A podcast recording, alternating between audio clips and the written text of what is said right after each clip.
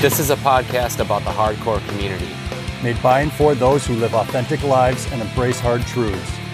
We archive the stories of the bands and people who make this lifestyle possible. I'm Josh Lyon. And I'm Greg Benoit. And this is the Hardcore Archive Podcast. All right. Thank you for joining us on another episode of the podcast. This is probably one of the cooler interviews that we're going to get to do, and one that I've been really excited about. And I anticipate a lot of people will be tuning in to check out who might not otherwise tune into the Enterprise Hardcore podcast. Uh, today, we have a hardcore punk legend uh, from Western New York, but also from around the country, uh, Belvy from the Catatonics. Um, welcome, Belvy. Hi, Greg. Hi, Michael. Good to be here. And so joining me today um, is as a co-host is Michael Honch, who some of you may recognize from episode 54 of the podcast.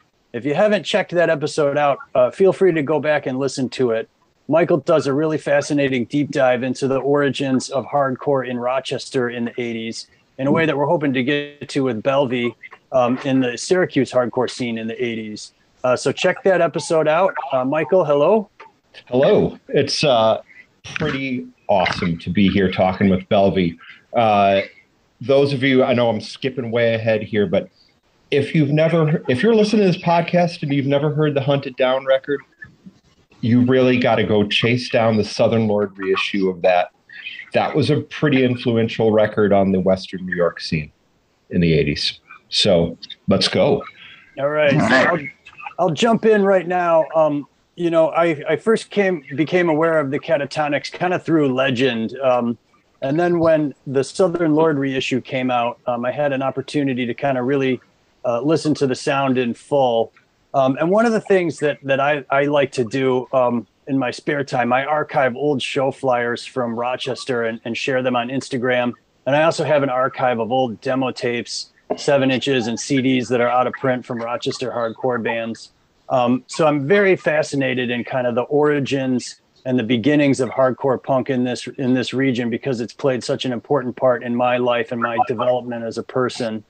Um, and I want to kind of get right in and, and just hear like how did this band get going and what was it like to start a hardcore band without having a, a scene that was already there pre-existing to support you? Yeah, right. So you know, um, I'm you know born and raised in New York City. Uh, my parents were kind of like these weird bohemian types. My mom was an artist. My father was a musician. Um, we kind of like, you know, we're growing up on the Lower East Side. We're surrounded by, you know, weird artists. Like the hardcore scene's not really happening yet, but the punk scene is. And then all of a sudden, they move us upstate, you know, to like, you know, just outside of Syracuse and then Syracuse. And it was just kind of like you know, it really kind of blew our minds because we were, you know, we were around all these like progressive people and whatever and music and and then we're just all of a sudden it's like rednecks and friggin' hillbillies and people just making fun of how we talked and you know and, and you know and they started listening you know I, I, I was already listening to punk. I was already really into like clash and the pistols and this is like as a as a like 10 or 11 year old so I'm already like playing headphones to all the Clash records, like especially Give 'Em Enough Rope, like Blondie to the beat, da, da, da, and then you know around I guess it would have been probably 80, 80, 81. You know, we start hearing and again, I'm like I'm a friggin' sophomore, junior in high school at this point, and we start hearing uh, hardcore from the West Coast, and it's and it's like fast, and it's harder, faster than any music we'd ever heard, and we liked it because probably because we were like pissed off teenagers. We didn't like being in a small town. We didn't like the fact that all these bands would never play there. Um, so we were just like, fuck it, let's do it ourselves. Um, you know, and we were, you know, when, the Catatonics formed in like it's like the winter of '81 or the, the uh, yeah, probably uh, and we're we're you know we're high school kids. You know we're getting we're getting sent home from from school because we're wearing like Dead Kennedys, Too Drunk to Fuck shirts, Circle Jerk group sex shirts, literally. And we were just like, "You're what? You're actually offended by that? Okay, cool. Like, well, let's go home and work. You know, play some songs." Um, so it was like we, you know, I met another transplant kid, um, Joe Miller, who was from Florida, and we were both kind of like in the same boat and we were listening to like you know all this early hardcore. And we were really into it. And then we you know we started writing songs and they just got you know faster and heavier. Um, and then we gradually got you know we found farmer who was also in our school. Um, he he was playing bass but then he switched over to second guitar. And then we got jeff who played who wound up playing bass. Um, and so we're you know, we're playing around Syracuse, you know, a lot in 82. Um, you know, we're playing Albany once in a while. Buffalo, I don't think we got to, to 83. We did play in Rochester and, and the flyers on the, in the in the booklet in the catatonics thing. We did play in Rochester with suicidal tendencies. And it was right when institutionalized was was breaking on MTV. So usually our shows, you know, we're doing these all age shows in Syracuse. You know, if we get if we get 50 people out, we're like, wow, this is a great show. We can actually pay to pay for the PA, pay the bands a couple dollars. Awesome. We show up at, in Rochester and it's like 500 people. We were like, what the hell? We like now that that's obviously nothing, but at the time, um, we were like, that was by far the big, that was the biggest show that Catatonics ever played, period. Um, we played Rochester a couple other times. I, um, I think it was like this bar called Shotzi's. I'm sure it's not even there anymore. Is it still there? Well, it changed names. I've, I've played there before too when it changed its name to okay. Richmond's. But one of my bandmates was at that show at at, at Shotzi's. Right. So there's a lot live track on on the on the reissue from there he wanted to. He asked if you remembered that show and what happened with the owner. I met. We had a lot of. I don't. I kind of. I don't know. We had a lot of. we had a lot of shows and a lot of because again there there wasn't really scenes in upstate yet, so we would you know, if we even the shows we did play, there were fights, there were Nazis, there were freaking cops. You know, if, if, we play a bar, Jesus, forget about it. You know, we're almost always going to get kicked out. We're almost always going to, you know, you know, run to the van and freaking get back with people chasing us with bats and shit. But what did he say happened? The owner just yelled at us. The people started slam dancing. Said the oh. owner, the owner flipped out and pulled yeah. a gun uh, pulled a gun and wanted yeah. people to stop playing. That yeah, that happened at a biker bar we played in Syracuse too, where it's like the guy pulled out a freaking shotgun and we were just like, it was just like literally maybe four or five of our friends who would just come to the, come to our shows and just jump, you know, slam around, and it was like it's it's hysterical now when you look at it in hindsight.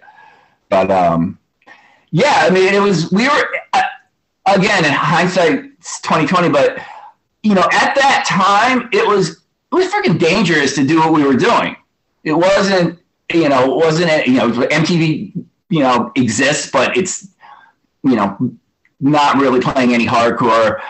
But you know, in New York, you know, because we're you know we're reading about what's going on in L.A. and New York and D.C. and Boston through Maximum Rock and Roll Flipside, and we're just we're just we're just bummed out. We're like, fuck, GBH played that 8,000 people. There's 8,000 punks in the world. We were just like, what the hell?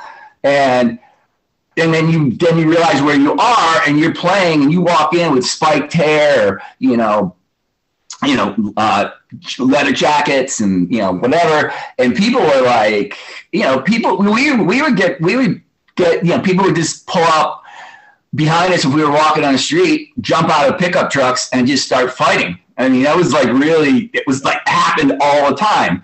You know, we're not, we're not like college kids or 20 year olds here. We're like fucking 15, 16. And we're like, what the, you know, these big burly dudes are coming at us. And we're just like, you know, it's just, it was, uh, it's an interesting way to grow, grow up. Yeah. So you mentioned Maximum Rock and Roll and Flipside. Is that primarily where you discovered new bands and picked up, you know, new sounds?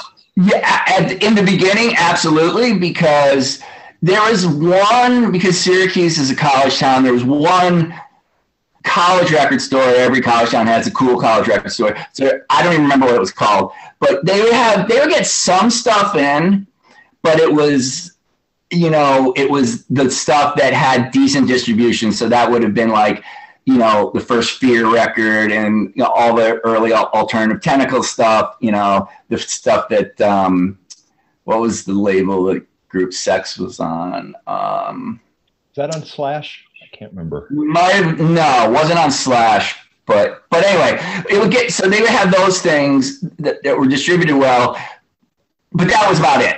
So then, like around the same time, I we discovered mail order stuff. So all of a sudden, we could get this is Boston, not LA. We could get like Gang Green, the first Gang Green sig- signal, and we could get like all the stuff we were reading about that, w- that these record stores would never never carry. So that's when we really started discovering like really fast, intense bands like you know MDC, um, you know Discharge, you know Jerry's Kids, like SSD, like all this like next level, like really heavy, intense stuff, and we were like, that's that's it. That's what we want.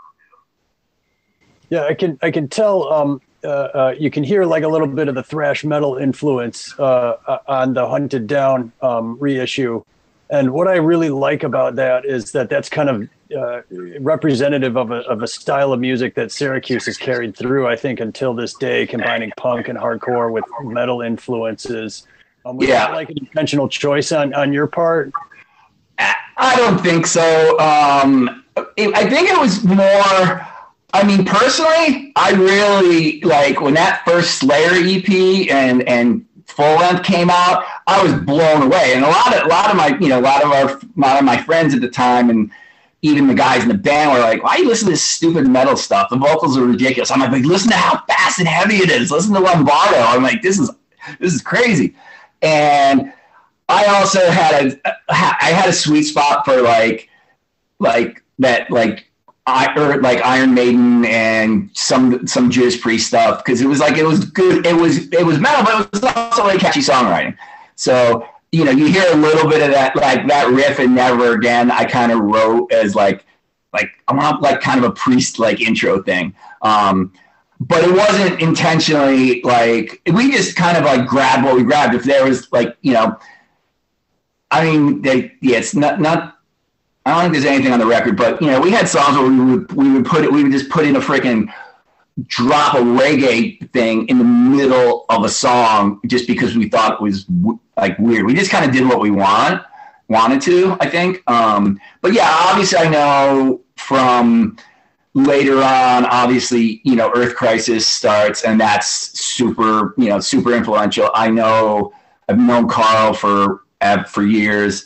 Um, he was one of like the, you know, him and, and my friend DJ, was a tattoo artist um, in Syracuse. They were kind of like the the early, like the youngest kids at our last bunch of shows, probably. Um, and then it was just, you know, to see, you know, Earth Crisis blow up, you know, on a global way. It was like, wow, you know. And Karl was cool enough to write the little blurb for the, you know, for the reissue and stuff. Yeah, I know. I noticed that. That's kind of what got me thinking. Like, you guys got the ball rolling on having like a little bit of metal influence, and then they took it to an extreme. Took away, yeah. Yeah, you mentioned Slayer and Dave Lombardo in there in particular, and and that's kind of the. St- I'm also a drummer, and that's kind of the style of drumming I like to bring to hardcore when I play. I love you know the double bass under stuff. yeah. Um, and so it, it really is nice to see that like that goes back even before Earth Crisis to you guys. And you know we got to give credit where credit is due because that's Yeah. like a winning combination. You take like punk guitars and put it with like metal drumming, or like Yeah. punk drumming and metal guitars, and it, it Yeah. always hits the spot for me. Yeah, for sure, for sure. Belvy, I want to ask you about your your drumming um, because like there are so many standout things about the, the the Catatonics record and the playing on it, but like we're, I want to ask you about your approach to the drums, um, like some of your influences, but also the fact that you sang and, and Yep. play drums. You know, your drum your drum parts on their own would be hard enough for a person to play, but throw in singing with that. And, you know, and the Catatonics are kind of unique because you have what three three people in that band taking a lead vocal part on, on a song. You know? Yeah, but I would, you know, I probably sang. Joe and I sang basically pretty much 50% of the songs each, and then Jeff probably had two or three. Okay. Um, but it was it was you know almost always you know Joe or me. But yeah, I mean, people are like, you know, I, I listen to that and I'm like, I can still play play pretty good, but I don't know how the hell I could ever sing and play like that. I'm just like, what the? How much coffee was I drinking? I was just like, man.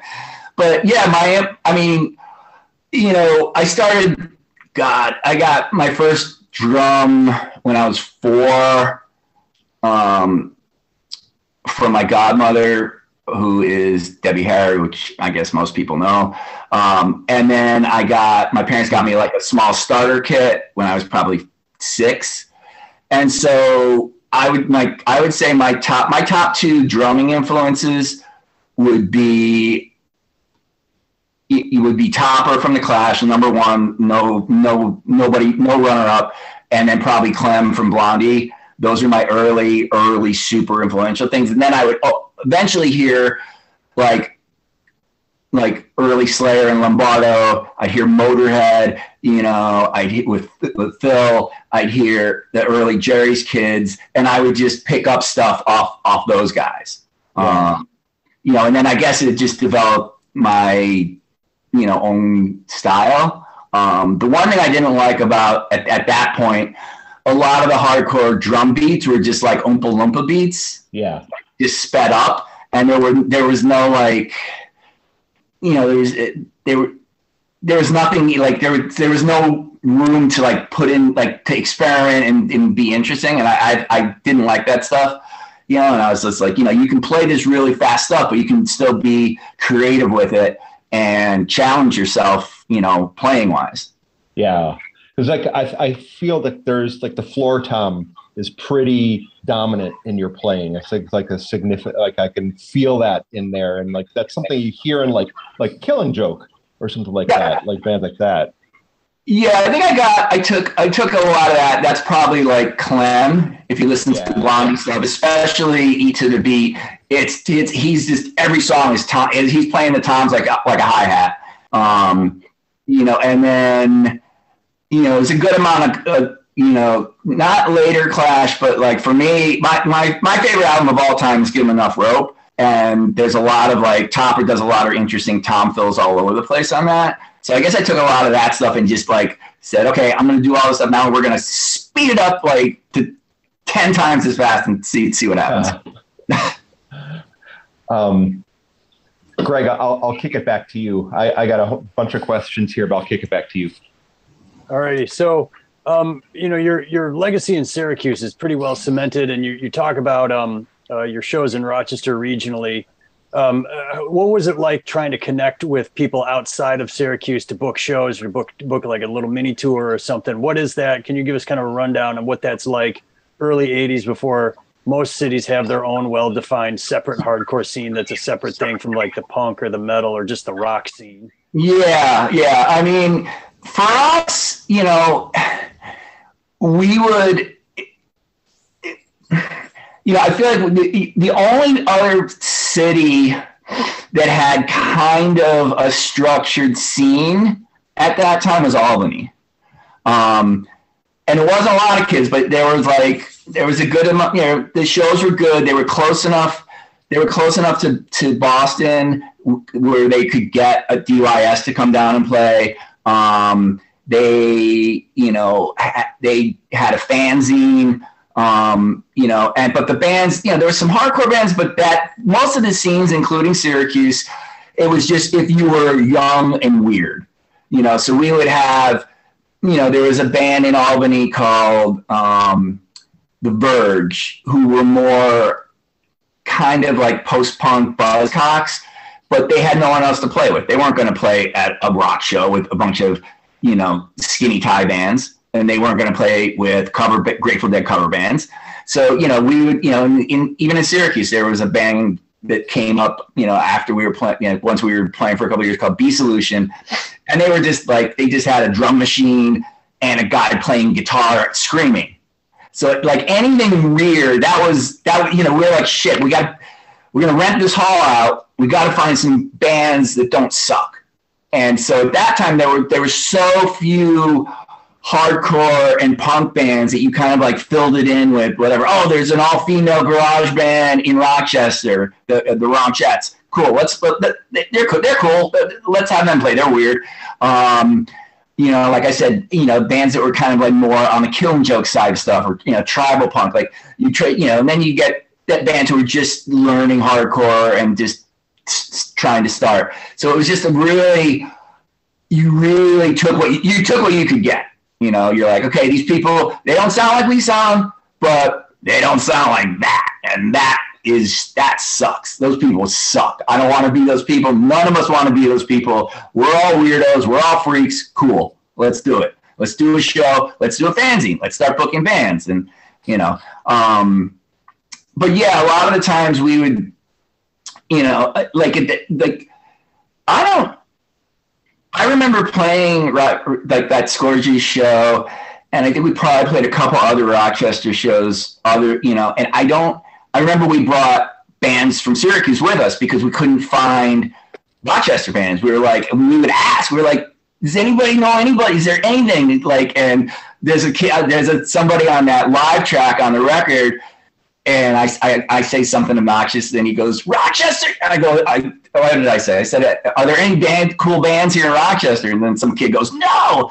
And I'm like, No. And the kid yells back, Rochester sucks. I was like, What? Rochester sucks. So it was always, you know, a lot of times we would just, you know, grab, you know, our friends band like SFB um, to play with us. You know, there's a few other bands in Buffalo, but again, not really hardcore. There was this band called the Femmes, and they were like, it was more, it was more post punk, but it was really, really aggro.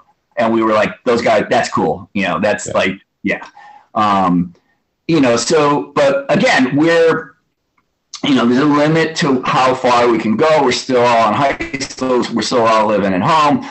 Um, you know, so we're just like, well, not gonna, you know, not we're, we're not gonna be able to go to New York this weekend to see, you know, Black Flag or Suicidal or you know even like you know Scream or you know all these you know um, you know all these early the MIA and Youth Brigade and Seven Seconds and Gang Green. So we you know we were just started you know especially me at the time I would reach out to these people and we would write back and forth, and then we'd get our phone numbers, and then we would say, okay, you know, I would, you know, I'd get a bunch of numbers from Shawn Stern from Youth Brigade and BYO, and he was like, okay, these guys, you know, and then we'd figure out who was touring, and and then we started putting on, you know, we started putting on a lot of shows. Um, there still weren't a ton of kids into it, like that that seven second show in Syracuse probably had like a hundred and maybe might have been like 150 people, and a lot of that was was kids from Albany and Ithaca, dri- you know, driving up to to see them. Um, you know, but you know, looking back, like we have, you know, me and uh, the idea for this reissue came up um, probably close to 10 years ago with me and my friend Bobcat, who is in SFB, who was like a kind of like a punk hardcore band that I also played drums with. So we kind of like put all this stuff together and we put like put these flyers together and a lot of the photos, and we just we just couldn't for whatever reason we could never get our shit together enough to actually be organized and put it out. And you know, and Greg, thank God, had his shit together and really did a great job.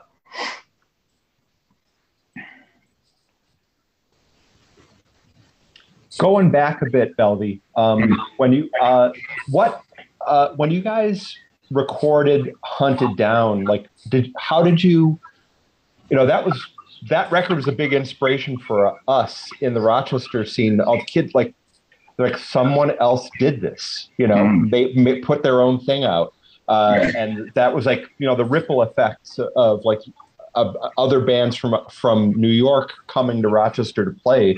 Um, but I, I like how'd that record, the, the the hunted down seven inch, come together. I mean, we, we you know we've been writing songs and we've been doing demos. Um, we like we released I don't know two or three like cassette only releases. Sent them out to fanzines, sent them out to Maximum Rock and Roll, and whatever you know, whatever fanzines we knew of that existed. And then we were like, and then I felt like you know, early on we were kind of probably a little generic and whatever, and we were just doing stuff to play loud and fast and piss people off. But you know, about two and a half years in, I'm I think we got you know we started taking it a lot more seriously, and I think everybody took their own part seriously. I took songwriting way more seriously. We got way more focused and intense as a band, and we weren't you know we you know it was like it's still important to me that the songs are good anybody can play a million miles an hour. Anybody can play fast guitar. Anybody can play thrash drums, whatever. But I still think you need you need hooks and you need good songs. So we got to the point where we are like, okay, this stuff is sounding pretty good. I think we should let's let's let's try and make a record. No, you know, let's put it out ourselves. And yeah, we just recorded. we did everything live all the music live, and then we would overdub the vocals. Um, yeah. What, what was it like uh, uh, recording? Like, how was like the sound engineer taking you guys? Um, now, like, I'm in a hardcore band. We just went to a studio that basically specializes in hardcore punk. Sure. Right. Right. Right. Um, but what was it like showing up at a studio in, in the '80s uh, before this sound had really propagated out and people were familiar with this style of music? they had no idea. Like every every time we went into a studio, even if it was on our early demos, like the engineers were like we they, they looked at us like we were from another planet. They were like they they never heard this music. They were like you know kind of like hippie 70s stoner or whatever dudes, you know, into Steely Dan or Fleetwood Mac. And, you know, we'd come in and we just start play, playing our shit and they were just like, uh, and so a lot of our early recordings just are they just sound terrible because they didn't know how to record us. And the, yep. the guitars sound super like clean and like ridiculous. Like what? Yep. And, and, and so we, with, with by the time we, we did It Down with this guy, uh, the producer engineer Dave Chase, um, we he still he knew he was a little familiar with metal stuff, but had no really didn't know anything about punk and hardcore. So we brought you know we brought a bunch we recorded a bunch of cassettes and we're like you know and we were it was probably like minor like probably like early minor threat. Um, you know, probably circle jerks. Um, and just so like, like it sounds like it pro- probably like, probably like first SSD maybe. Um, yeah, probably some Boston stuff and some DC stuff. And we're like, this, this is what, this is, this is what we're trying to do. Okay. And yeah, I think they did an okay job. It's still, it's so tinny. Like, it's just mm-hmm. like, because that, that's not we did not sound like that we were like heavy and hard and it was like there was like a fucking bo- there's a bottom to it it was not like but you know it is what it is you know i'm glad it, we, we, we got we got it recorded somehow that's part of the charm of the era i think because you even listen to like early black flag stuff uh, on on the recording which you would think would be the definitive version of the song and then you sometimes will see like a decent live recording of the same songs and you get like a totally different feel for what totally the performance yep. must have been like. Yeah. Yeah, for sure.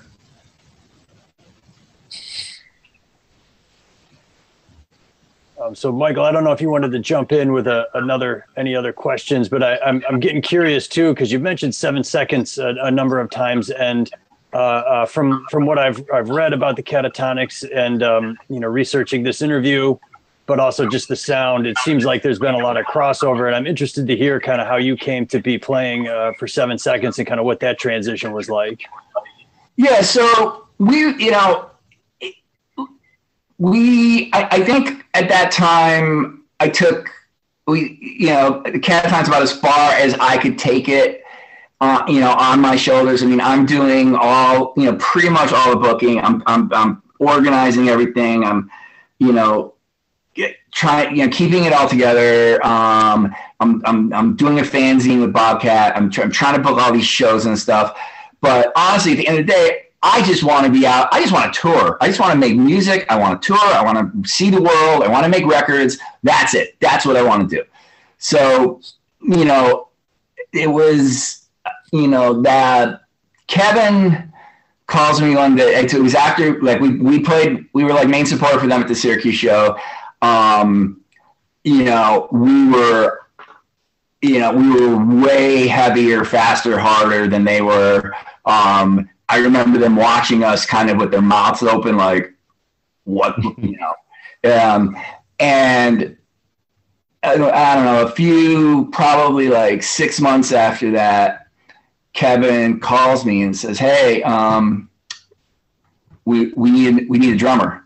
We need a drummer." I was like, "Yeah," and uh, he goes, "You down?" I'm like, "What do you mean?" And he's like, "Yeah, you move out here," and he he goes, "Yeah, you can move out to Reno, but we have a whole tour booked."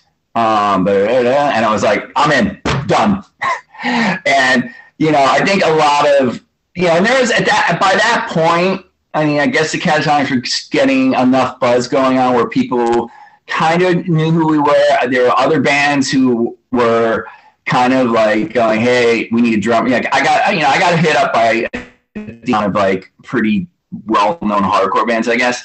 But and this is, you know, the reason I went with Seven Seconds was I thought of all the hardcore bands in in the States, I really thought they had the best shot at crossing over and breaking through. Kevin has this great voice, writes these ridiculously poppy hooks.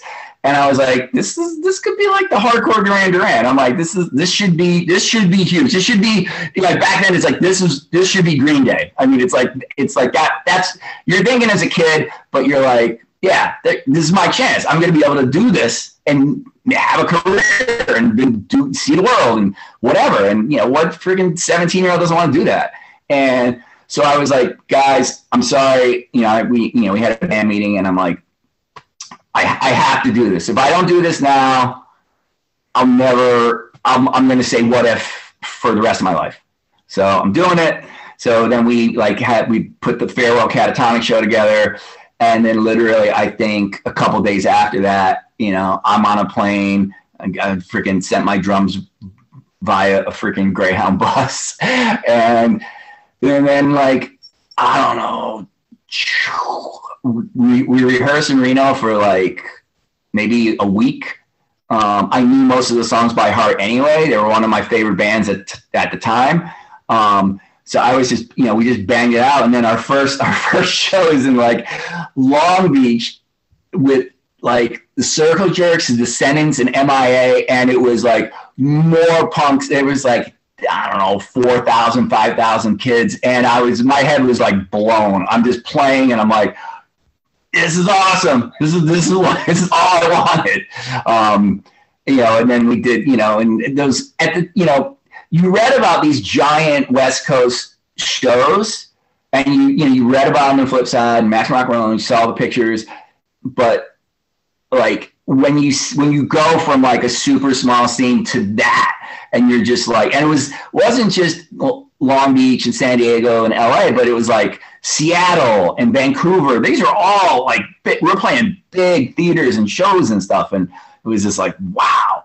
And this is this is a funny story. So the the, the first seattle show that i do with seven seconds um it was at a place that was called gorilla Gardens and after the show, this kid comes up and he goes, "You're Belvy. You were in you. I love." He goes, "I love that fucking catatonic seven inch, dude. It's fucking awesome." He didn't want to talk about seven inch. Didn't want to talk about anything else. He was just like going, "Hunt it down," and like singing like all the songs and stuff. And he was like, and that's Greg Anderson, who is Southern Lord Records. So that is like a Whoa. crazy, woo, right? Yeah, circle. Yeah it's it's just like because then in that it was the summer of COVID, so I guess that's twenty. Um, and he he DMs our uh, he DMs us on on Facebook and he says, "Hey, oh no," he asked my friend Mike Gitter, who's a um, I don't know if you guys know who that is. He used to work write for Thrasher. He does Century Century Media Records now. Uh, we still have kept in contact. He, was a huge Catatonics fan, big supporter. Um, so he he hit me up and said, "Hey, this guy wants to get in touch with you. Cool if I give him your info." I'm like, "Yeah, sure." And so he goes, "Hey, I got your I got your info from Gitter. Um, I'm a massive Catatonics fan. I have this label called Southern Lord." do you have any of the old recordings? And then I said, funny enough, me and my friend Bobcat have been trying to put together this stupid reissue for years now, and we can't get our shit together. And he's like, he's like, and he was like, you got the. I'm going, yeah, we got the hunted, the hunted down masters, and we got a. And he goes, you have more? I'm like, yeah, there's probably like another, you know, 12 to 14 other songs from demos and live things. And he's like, what? And he, so we, so this started sending stuff digitally back and forth, and then it just became, you know, it became a process. It's, it's also funny because he was like, he was like, I have this little, I have this label called Southern Lord, and you know, we do reissues, but we also do, you know, whatever, and uh, you know, newer bands. I'm like, oh yeah, I know your your label, and he's like, how? And he goes, I own this. I, I have I own this company called Brooklyn Night Bazaar, and he goes, oh, he which is based. I don't know if you guys are familiar with it, but it was basically like a three level nightclub venue market weird venue in Brooklyn, but that we had an upstairs. It was like a 600 person capacity room. So we had some of his bands like Jesus Piece play there. Um, I mean, we also had like like bigger bands like GBH, Cockney Reject, stuff like that. But I'm like, yeah, I know a bunch. You know, we've had a bunch of your bands play there. He's like, yeah, fuck. He was, he, and he was like, I can't believe you heard, heard of me. I'm like, dude, I can't believe you heard of me. it was just, it was like, you know. So again, really, you know, small world, and you know, it's, it's funny how things work out. Well, it's, it's yeah. I'm, I'm, glad you touched upon seven seconds there because they occupy a really special place uh, for me. Um, and because uh, what I mean by that is, um, you know, I know they've had like a few hiatuses in there, but more or less they've been like playing hardcore and punk for like 40 years, pretty much straight. Um, yeah. And so that's really inspirational for me because yeah. I know there's bands forming today, and a couple of them, not all of them, not most of them, but there's a couple of them that might be playing hardcore shows 40 years from now.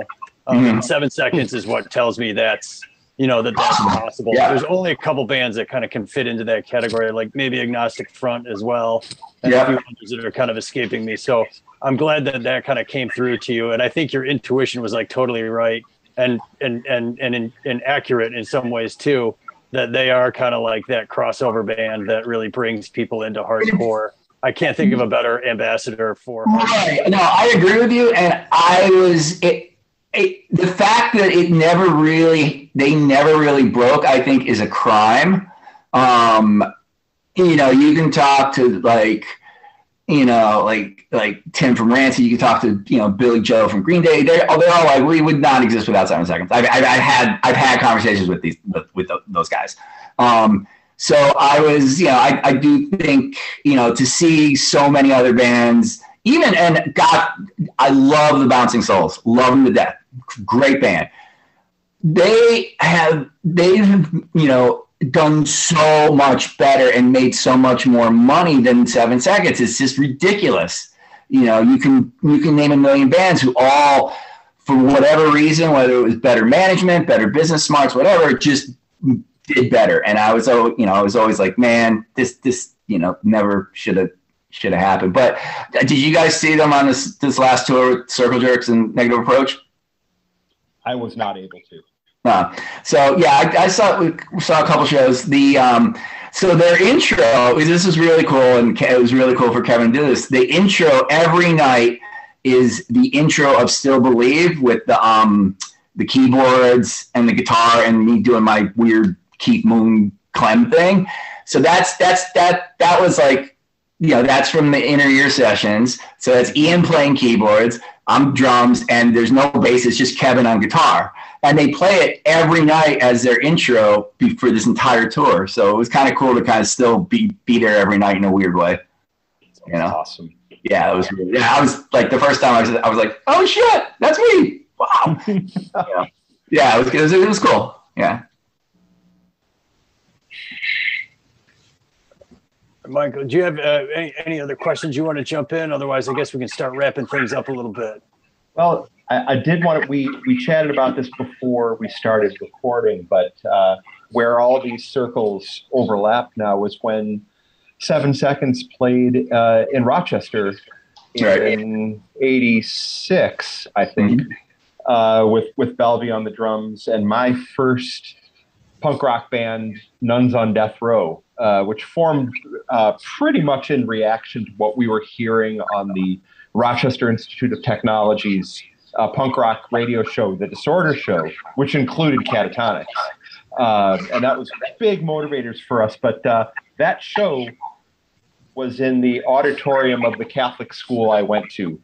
we were like, we're looking for a place to put on a show. So, yep, yep. Um, yeah, so that that was that was just a big inspirational show, uh, and you know we talk about these ripple effects. Like you don't know what what are the like the positive consequences of something you do, uh, mm-hmm. but like that that things like you know you you all making that band was sort of had a big influence on other folks in Western New York. Uh, whether you know it, like I'm so glad at least you know like over the years, like I've my my beloved hundred down seven inch.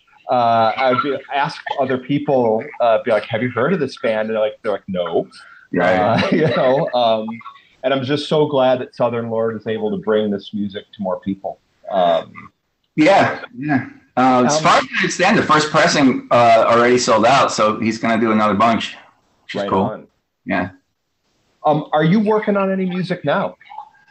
I'm not. I'm so busy with um, our company, Brooklyn Bazaar. We, we've we opened two more spots this past summer. Um, you know, they're bars, bar, restaurant, cafe things. Um, sometimes there's there's a live music component, uh, but personally you know, I mean, after seven seconds, I, you know, I joined UK subs for a bit. Um, that was really cool because the album that I played on um, had Andy McCoy from Hanoi Rocks on it. And at that point, I, during the, you know, during the seven seconds t- touring, um, you know, it was awesome, but it was also, you know, it was getting to the point where I was getting a little disillusioned with the hardcore scene because girls stopped coming to shows and it's just guys and they're beating the shit out of each other every night. And I'm up on a riser playing. This is awesome. There's thousands of kids here, but there's a fight. Oh, another fight. Fight guys. And then you're like, this is, I, I don't want to be a soundtrack to a fucking brawl every night. And also, it's like, where are the girls? I want to. I want to hang out with girls. I want to party. I was. I was never straight edge. I was the only member in Seven Seconds who wasn't straight edge. Um, so at that, you know, even during the tour, I'm really, it's, you know, and we all felt it. I was just kind of like getting. I was. I was starting to listen to, you know, bands like um, like the replacements at that time were still like a, a rock, like a punky rock band um, you know, New York Dolls, Hanoi Rocks, Johnny Thunders. I was really going in a different direction. Um, and so when I got to do the sub stuff with, you know, Andy from Hanoi, that was really cool for me. And then, of course, you know, about a year, year or two later, you know, I co-found D-Generation, and that's kind of like the style that I was more into. Um, and then I did another band. A lot of people don't know this band uh, Libertine. I actually got moved back to Syracuse for a bit because I had had some issues with uh, drugs and kind of moved back to Syracuse for a bit to kind of straighten myself out, get my shit together. Um, and when I and when I was there, I was just like, I might as well just put this put a, like the, the band the band I always wanted to put together and I put this band called Libertine together, and that was with Bobcat and whatever, and that was you know very you know, I wanted, you know, I wanted to do a band. I also didn't, I wanted to sing. I wanted, I was like, I'm done, you know, I don't, I'm done drumming. I want to sing. I want to be a front guy. I want to give it a shot. And I want a band. I want to do a band. And it's, you know, and it, it I want it to sound like the professionals and the Clash and, and Generation X. That's, that's it. And, you know, even though it never, we never really did well in Syracuse, we did a, we did two or three Warped tours and like did really well, like you know, nationally. But like at that time, nobody, you know, it didn't. And that's when that's at that point, that's when Earth Crisis is going, and the, what the the hard the Syracuse hardcore brand that we know now is really taking shape. And we were like, we didn't fit at that at all, you know. Um, but it worked in a lot of other places, you know. Um, but like you know, getting on stage, like wearing like, you know, eyeliner and like looking, looking like it just, it was not cutting that. That was not, you know, cool in that scene. Um, you know, and that band actually got a lot of, um, placements in like movies and commercials and things like that. Um, which I mean, knock on wood, it's yeah, it, we, we were able to make a few dollars there. Um, after that, um, you know, I moved that band kind of fell apart because like two of the members didn't want to do the like the 2001 uh 2001 and 2002 Warped tour and we were gonna we, we were actually given main stage for like half the northeast shows and i'm like the guys this is it man. This is it. And they were but we were just like it was just band politics. We couldn't stand each other. We'd spend two you know you spend two you know you spend too long in a van with the same guys over. It's like having four or five girlfriends, you know, or wives, whatever. You, it's, just, it's nuts. You, you can't. It's real. It's really hard, and that's you know, it's a whole other thing with with with Kevin being able to keep seven seconds going. It's that I respect because I know how hard it is um, to do. And then anyway, so yeah, so after I moved back to New York, um, and then I put a I put a band together called Madison Strays. It was like post punk, like Psych Furs kind of band. That was like like when Interpol and um, Yeah Yeah Yeahs, we're kind of breaking, and we were kind of like a part of that. We had we had one song that actually charted in the UK, but mm. um, again, then it was just like I just was like segueing into owning bars and clubs and being like becoming like a businessman and getting married and everything. And it was just like, you know, look, I did, I got to do most of the stuff I ever wanted to do. Know, played in front of 100,000 people. You know, we played a ton of Warped shows. You know, in front of like 50,000 people. We we free. Oh, we supported Motley Crue a couple times. I mean, like I was like I was like I was like you know it's cool. I'm not gonna be a millionaire, but I'm good with this. You know, I got to do the music I wanted when I wanted with who I wanted, and I got to see the world a, a bunch of times eh, you know, I'm good. I'm good, you know. But yeah, so you know, I'm stoked that you know the catatonic the, the catatonics thing came out that there's this much interest in it has you know blown me away, let alone the other guys. Um, you know, um, you know, it was yeah, it was just it's it's great that you know that a little band that you're doing when you're a snotty little high school kid you know, and you don't think twice about it, all of a sudden, like you've got these people like who, yeah. The, uh, one more story. Um, so with Brooklyn Bazaar, we had fucked up play. Uh, the year they were like the band that's the spin band of the year, right? They were like David Comes to Life was out. They were blowing up, rich, huge. I was like, wow, this, this stuff is really cool. I really like it. So they were like, and they're, they're playing my they're playing my they're playing my venue. This is awesome. So uh, be, like before the show or whatever, I'm I'm in the office and and uh, uh, Jonah and Damian come in and they're like, "You're that guy. I I heard you were in San Jose." And I was like, "Yeah, yeah, I was um, long time ago." And they were like, "What? Who? Who? What other bands?" And I was like, ah, "I was in D-Generation, UK Subs, bunch of yeah, whatever, yada yada yada." And they're like, "Any other bands?" And I'm like, "I was in this band, but yeah, there's no way you would have heard of it because they're you know Toronto band. And they're like, who? And I was like, it was this little band from, um, you know, Syracuse called the Catatonics. And they both were, they both went, no, the Catatonics. And they started, they both started doing the opening, they singing the opening notes of Never Again. And I was just like, somebody's pranking me. I'm like, I'm like, this is somebody is fucking pranking me. And, and but then I, then I was on him and I go, oh yeah, Green Vine, uh, the, not Green Vine, the Green 45 and the songs and Hunt It Down. And I was just like, wow. it was just, you know, and I've, I've kept in touch with John, yeah, Jonah, and he wrote, you know, he wrote those liner notes, which was really cool too. Um, but yeah, the punk rock and hardcore world is very, uh, very small and Yeah. lots of, uh, yeah, Well, through the reissue, there's been like a, a resurgence, obviously, in interest, um, just because Southern Lord is such a recognized name. But I know of, you know, I'm 40, and that was kind of my first real introduction to the Catatonics um, through something other than just kind of word of mouth and legend and scene lore.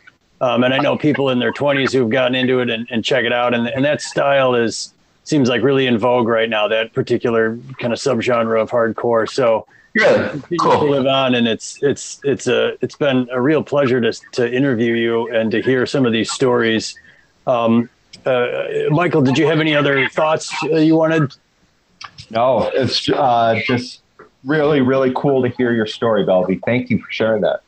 Cool. Um, thank you thank you thank you so much you've been like the coolest interview that we've had um, and that i've been able to be a part of so it's an honor to hear kind of the early days of, of hardcore and to get your story out here uh, for our listeners who probably weren't around uh, when the catatonics some of them probably weren't born uh, when when you were playing shows so i hope everyone checks it out through Wow, you just, you just dated me.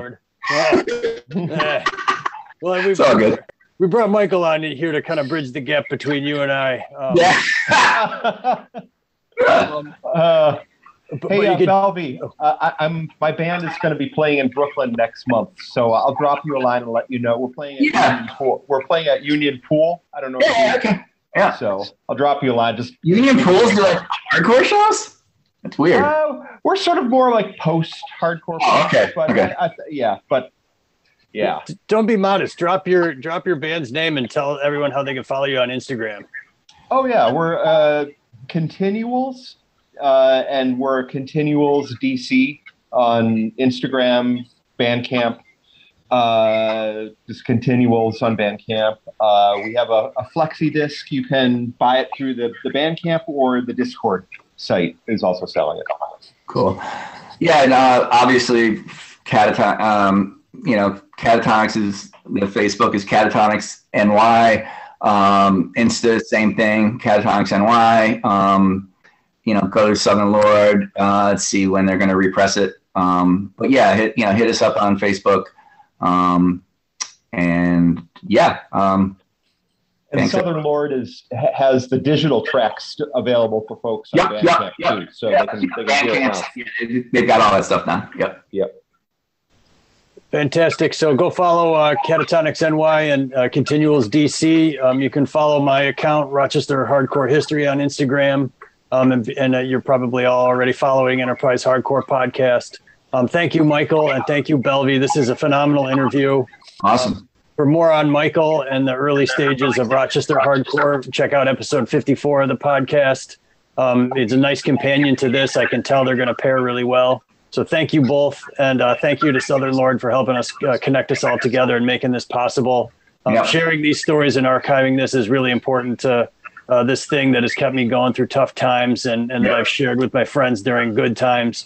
Um, So thank you both. Cool. uh, we'll- we'll catch you again. Each episode, we're featuring a different regional artist.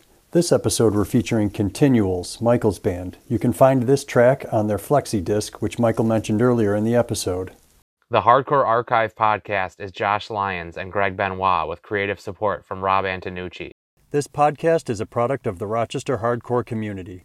Theme song provided by Standfast. Visit Hardcore Archive Podcast on Linktree to listen to past episodes. Follow Hardcore Archive Podcast and Enterprise Hardcore Podcast on Instagram for updates. If you have an idea for an episode or would like to have your band's music featured during the closing credits, please contact us at hardcorearchivepodcast at gmail.com.